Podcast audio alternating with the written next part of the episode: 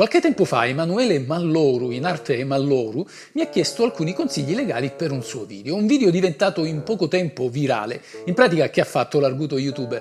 Emanuele era ripetuta vittima di una serie di furti. Uno sconosciuto aveva preso di mira la sua auto e periodicamente ne rompeva i vetri per rubare piccoli oggetti di scarso valore che aveva lasciato lì la notte.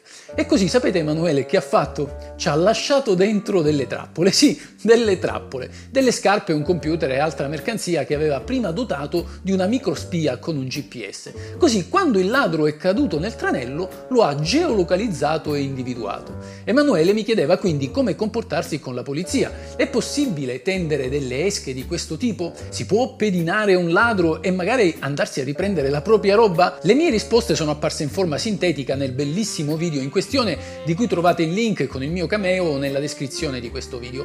Ma oggi voglio approfondire con voi il discorso e spiegarvi come comportarvi se un giorno decideste di fare proprio come ha fatto Emma Loro. Prima però di andare avanti, mi raccomando, supportate il mio canale, iscrivetevi e azionate la campanella per essere avvisati non appena pubblico i miei video. Ed ora, subito dopo la nostra sigla, qualche chicca di spionaggio modello 007.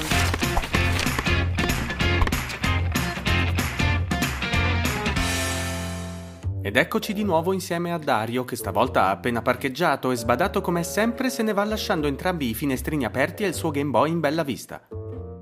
Ovviamente basta un non nulla perché una persona qualunque si faccia attrarre dall'occasione e infatti Marco glielo ruba e se la dà a gambe. Dario, tornato al veicolo, si rende conto che il suo oggetto di valore è appena sparito e del ladro ormai non c'è più traccia. Ma ecco il lampo di genio. Qualche giorno prima Dario ha installato un dispositivo di localizzazione GPS nel suo Game Boy che gli consente di individuarlo tramite app.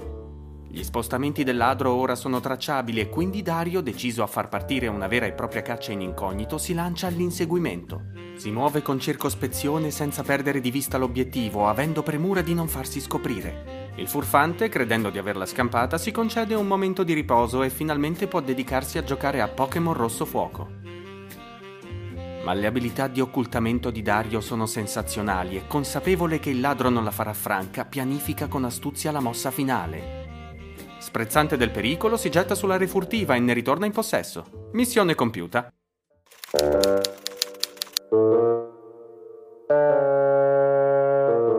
Volete pedinare un ladro, vi consiglio innanzitutto di iniziare dalla denuncia di furto. La potete fare dai carabinieri o alla polizia anche senza il vostro avvocato. Avete tre mesi di tempo da quando vi siete accorti del furto. Se non avete ancora contezza del ladro, sporgete una querela contro ignoti, ma potrete sempre fornire in un successivo momento degli ulteriori elementi di prova. Ovviamente la denuncia non è un obbligo, ma una vostra facoltà. Il più delle volte la si fa solo a scopo cautelativo. Immaginate cosa succederebbe se qualcuno dovesse rubarvi documenti di identità e che ne so, va a chiedere un mutuo a nome vostro. Il furto di identità è piuttosto ricorrente in questi casi. Il secondo dubbio che potrebbe porsi è se sia lecito lasciare roba in macchina per tendere un tranello al ladro. Esiste il reato di istigazione al furto?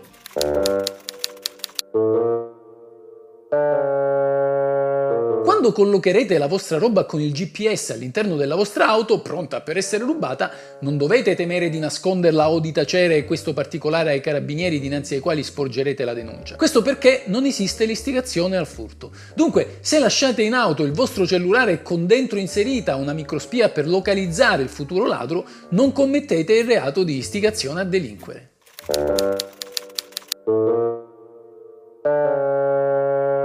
Potete lasciare un marsupio un ottimo specchietto per le allodole o magari installare un GPS nella suola di un paio di scarpe, un vero e proprio cavallo di Troia che vi consentirà di seguire gli spostamenti del ladro anche in piena notte. Ma tutto ciò è lecito? Si può pedinare un ladro? Assolutamente sì. Potete certamente inserire un GPS o altra microspia all'interno delle scarpe o della vostra roba. Del resto l'antifurto satellitare è proprio questo, un sistema di tracciamento tecnologico del ladro. Se il GPS è ammesso sul proprio veicolo, non vi sono motivi per proibire di utilizzare lo stesso sistema anche per altri oggetti, ad esempio per il proprio cellulare o magari altri beni di valore. Diverso è il discorso riguardante le intercettazioni delle conversazioni. Non è possibile inserire una microspia che funga anche da microfono che consenta di captare le conversazioni che avvengono tra altre persone. Questa sarebbe una violazione della privacy. Dunque, se volete pedinare il vostro ladro, potete sfruttare la tecnologia GPS, ma non potete intercettare delle sue conversazioni, commettereste voi stessi un reato. Il pedinamento di un'altra persona è peraltro un comportamento pienamente lecito nella misura almeno in cui non si desti preoccupazioni nel soggetto passivo e quindi fino a quando questi non vi scopre. Non c'è violazione della privacy, quindi negli 007 che spiano magari il coniuge o un ladro. Tutto nella norma, dice la nostra legge. Lo sapete che in teoria, se trovate la vostra refurtiva, non potrete riprendervela? La legge dice che dovete ricorrere alle autorità. Un eventuale atto di forza sarebbe un esercizio abusivo delle proprie ragioni. Certo, dovrebbe essere il ladro a querelarvi, non potrebbe la polizia agire nei confronti vostri se non venite querelati. E penso proprio che il ladro non agirà contro di voi. Ma se voleste agire nel rispetto della legge, che potete fare? Potete almeno arrestare il ladro? Fermo restando che esistono casi in cui il cittadino può arrestare un criminale colto in flagranza, se decidete di pedinare il ladro non potete poi procedere neanche ad arrestarlo. Quindi sia per assicurare il ladro alla giustizia che per per riprendervi la vostra roba dovete ricorrere alle autorità.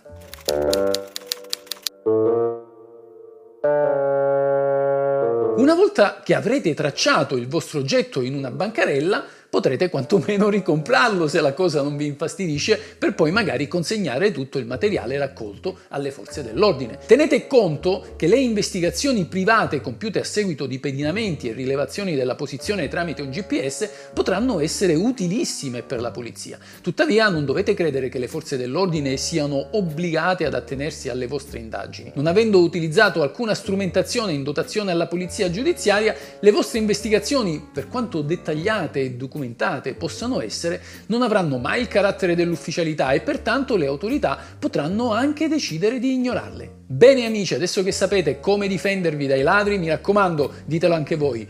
Questa è la legge e ci piace.